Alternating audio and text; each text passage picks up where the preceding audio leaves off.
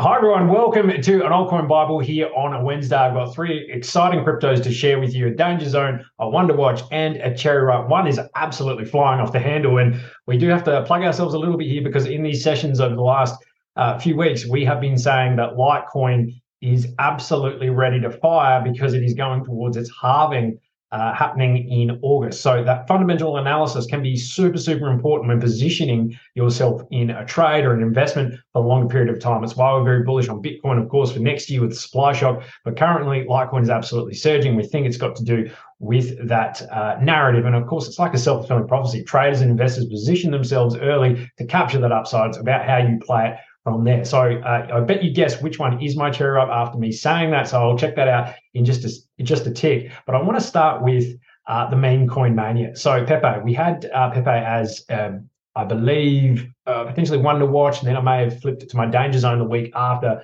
with good reason, because generally when we see meme coins begin to pop off, you think you know, Dogecoin, Shiba Inu, some of these, you know, Floki, other ones like that, they're just constantly popping up. And they disappear as quick as they, you know, they've had their run. Now, Dogecoin and Shiba and Floki, they're going to be around for a while, and probably Pepe is as well. But you've just got to know how liquidity runs in these markets, because generally, once you know Bitcoin and Ethereum, those larger caps have had their fun, a lot of those profits and liquidity filters down to lower caps, and then of course the meme pumps, and you just see these lower cap cryptos get absolutely pumped to buggery because there's no liquidity in there, and few people buying them one after the other can send it skyrocketing, and it's really about riding it before you get out in a bit of a, I guess, a sucker's rally. But you can make a ton of money off it, don't get me wrong.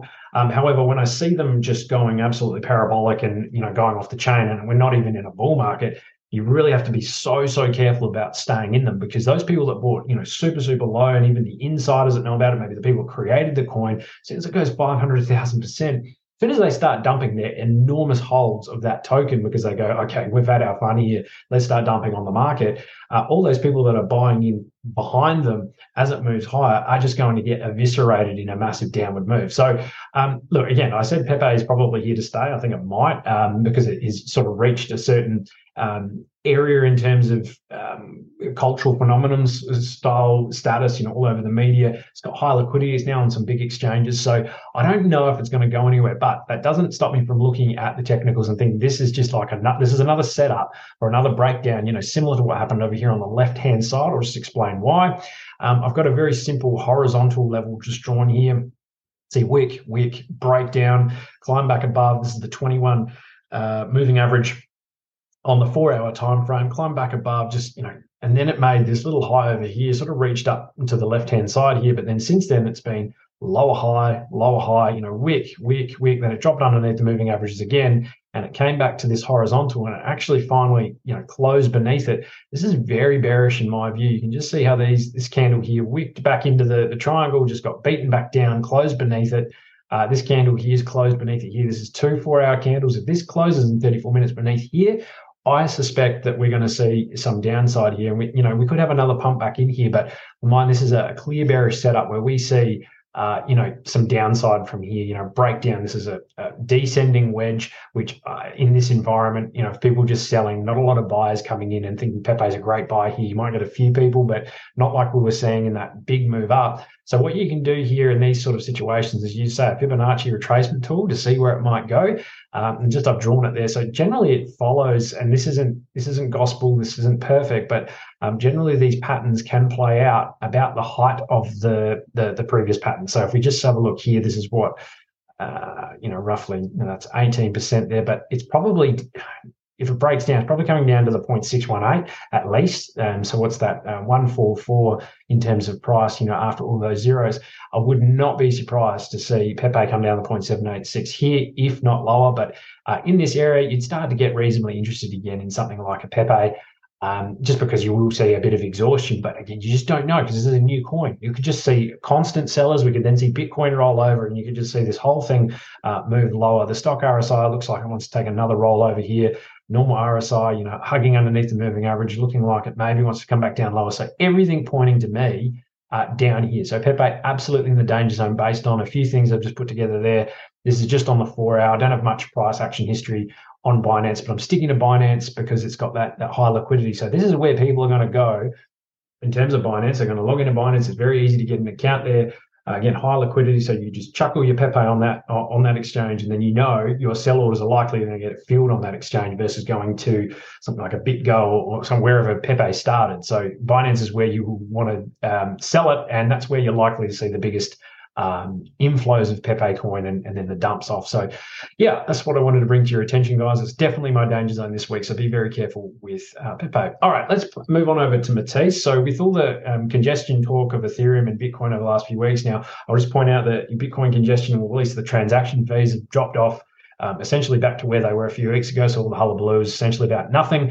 But it still begs into question the need for scalability, especially layer twos on Ethereum. There are some layer twos coming online with Bitcoin, but it's less of an issue. Layer two on Bitcoin is more Lightning focused for the payments. But if you're wanting to do, like a Ethereum style situation on Bitcoin, you might have to look at something like Stacks, which I know Joe did a really good write up about that recently. But I'm going to focus on the narrative around layer twos on Ethereum because I still think that is the main driver. That's where a lot of the money and liquidity is going to go in terms of layer twos, because Ethereum is the trendsetter in terms of stable coins and developer activity. So that's where it's going to be built, those layer twos on top of it. I'm going to focus today, we've looked at Optimism, we've looked at Arbitrum, different layer twos like that. But Metis is just hovering here. It's got a lower market cap. It's got a lot of potential to the upside, in my view, based on some fundamental analysis as well. It's having some issues at the moment with Aave integration, not a lot of marketing. But again, I will add some fundamentals in these sessions, but I'm just going to look at the pure technicals to see where it sits. The layer twos, I think, is going to get that next bounce up as Ethereum is struggling to scale with the sharding. So the layer twos, again, like Arbitrum, Optimism, Metis, some of these should do really well out of this as Ethereum approaches the next bull market. But if we're looking here at Metis, it sort of had the lows around this area down here, had a really nice run up with the Aave release, $43. And since then, we've got this lower high. So the high over here, lower high, lower high. But, coming down here, we've made these three lower lows. So incredibly bearish price action there. But what we're looking for here is, potential exhaustion and then a change of trend. And for that to happen, in my eyes, and this is my one to watch, because it's got kind of the narrative in the background, is this pattern developing? This looks, is pretty clear to me as like a falling wedge pattern. You got the wick, and ideally you want this bit lower, but I like to go from the bodies of the candles. And this wick here, so wick, so it's three touches, then up here, one, two, and I think we get another wick here. So I expect this to fully happen here, something like that, hit there, and we either come back down here or we blast up out of a falling wedge. So falling wedges is typically, in my view, a reversal pattern when you see it towards a bottoming formation. It's also a nice pattern to bust up through resistance and whatnot, but it can go both ways. But what I'm looking at here in terms of Metis is, it just needs that impetus to go higher. And we've got a very clear bullish divergence, a pretty big one, to be honest, on the daily Metis. And what I'm talking about bullish divergence is we're seeing price very clearly drop lower, as we were discussing, with those lower lows just continuing to roll out. But on the RSI, so this is the strength of what's happening with buyers and sellers, we're actually seeing that price is making higher lows. So there's a low there, higher low, higher low. So price is falling, sellers are throwing everything at this market, but the momentum of the bulls is climbing. So eventually this dynamic in price will change. I'm seeing the stock RSI down here, which is essentially an indicator of an indicator of the RSI. That's bottoming out as well. So generally when I see these divergences on daily charts, generally they do move in the direction. And that's just my experience. So I'm putting it out there that I'm getting very interested in Metis here because it looks pretty doom and gloom if you're just looking at it, on face value. But underneath the hood, I think this actually has a pretty strong reaction to the upside, especially if Bitcoin starts making its move above 27,300. And that's what I fully expect. So, yeah, this is definitely my one to watch this week. So, entry zones anywhere at the, the bottom edge of this sort of wedge falling around these kind of areas. So just for ultra clarity, anywhere along here, I think, in this cluster and, probably chuck in here volume as well. Yeah, so it's clinging to this volume cluster here. If it drops, yeah, that looks pretty good. There's a bit of a gap here. If it drops, say, from here, it's coming down to the bottom of this wedge. it will get stuck on about $20, I think. So that would be optimum, your buy area. If it hits in there and wicks, that would be fantastic. But right now it's getting stuck in this area of volume. So this is a really nice place, in my view, to start accumulation. So that would be where I'd get very, very interested. All right, let's move on to our cherry ripe. Absolutely blitzing it, up 20-something% since, let's say, the 13th last week. Where is it now? 21%. So down in the low 70s with Bitcoin's flush, and up here now, I believe we were saying, look at these levels. You can see I've still got these levels on the charts. We're looking at, Wonder Watch Litecoin and Cherry Ripe Litecoin. These are the areas you're looking to accumulate it. So 75, hit it on the nose. That was a key Fibonacci level. Also into these boxes of volume support, which I drew. I'll just drag that across as well. So that, in my eyes, coming back down, this area in here, this cluster, this volume area, this is a really great spot to grab some Litecoin on any pullback, going higher into the halving. But you see that strength. A lot of people were waiting, once it breaks through here, they thought, okay, I'll accumulate back down here. Never gave it to them. Kept climbing through these moving averages. And this is the 4 hour as well, just throughout there. So lots of moving averages starting to really creep up when the 20 and the 50 and the 100, they start stacking on top of one another up here, and the 200 then goes on the bottom. That's when Litecoin's absolutely firing. But this, just looking at it, is a really, really strong move. It shows that bulls are really in control here. RSI is blitzing to new levels. Stock RSI is at high levels as well. Just on the 4 hour, I would start, the daily looks really good as well, but I would start to get a little bit concerned that this is overextending itself just in a healthy way. And I think it needs to come back down to, this kind of level here. You've got the 200 4 hour moving average here at about 88. So I think anywhere between 91 down to 90, 90, 89, 88, that's kind of where you really want to, cluster those. In my view, I would cluster those buy orders around that point. I know I am, because I'm in an active Litecoin trade, so full exposure there. But just looks fantastic from an overall technical standpoint. And again, we've been saying it so often because of the relative strength Litecoin has been showing as Bitcoin. There's got to be something behind it. There's a narrative pull, and it's definitely the halving. So expect this to actually increase as this moves. And now more eyeballs on it. You get the media onto it as well. And that's when it can really start to, go into more of a parabolic blow-off move. I don't think we're there yet because we've still got, a few, I think it's 50 days before the halving, generally Litecoin tops out. And you've got to be very careful as well with preconceptions that something's going to play out exactly the same as last time. I'd be very careful if this starts just ramping vertically, which, it's at risk of doing. I do want to see a healthy pullback here.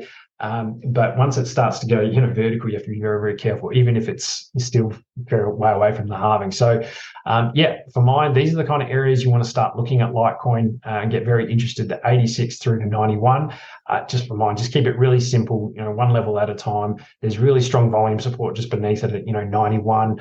So play it level by level, and let's just have a quick look at the look at the daily. Just 1, 2, 3, 4. So 4 consecutive green candles. I will just throw out there that it's very rare that you will have, a continued, 1, 2, 3, 4, 5, 6. It's very rare that it just keeps going up like that. You're going to have a pullback to retest some key level that's just ripped through as support. And on the daily, I can't see a more obvious level than this right here. Volume support, key moving average support, and that's at 89.88. So, beautiful level.